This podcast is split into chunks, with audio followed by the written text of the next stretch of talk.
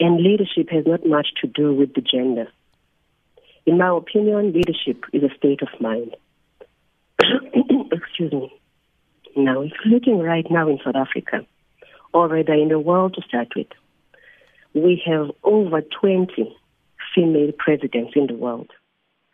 And some of those countries are including Brazil, Liberia, Senegal, Germany, and many others.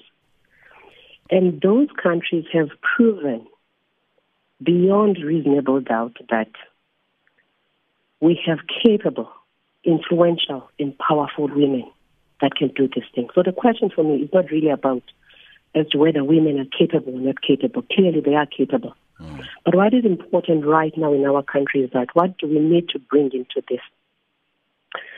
South Africa has certainly made strides, as you have uh, mentioned earlier, in the clips that we are playing in terms of uh, during the era of former President Thabo Mbeki, the era of uh, our current president, President Jacob Zuma, having a number of ministers that are female.